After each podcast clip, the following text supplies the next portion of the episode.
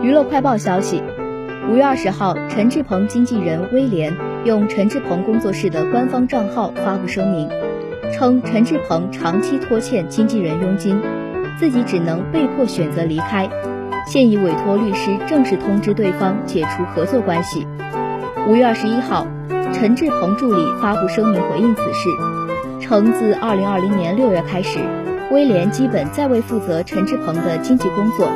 陈志鹏念及双方合作多年，一些工作仍旧请威廉代为引荐，并按之前标准支付了报酬，并表示自去年十二月至今，威廉未再给陈志鹏成功引荐过任何项目。陈志鹏工作室也已于去年十二月注销。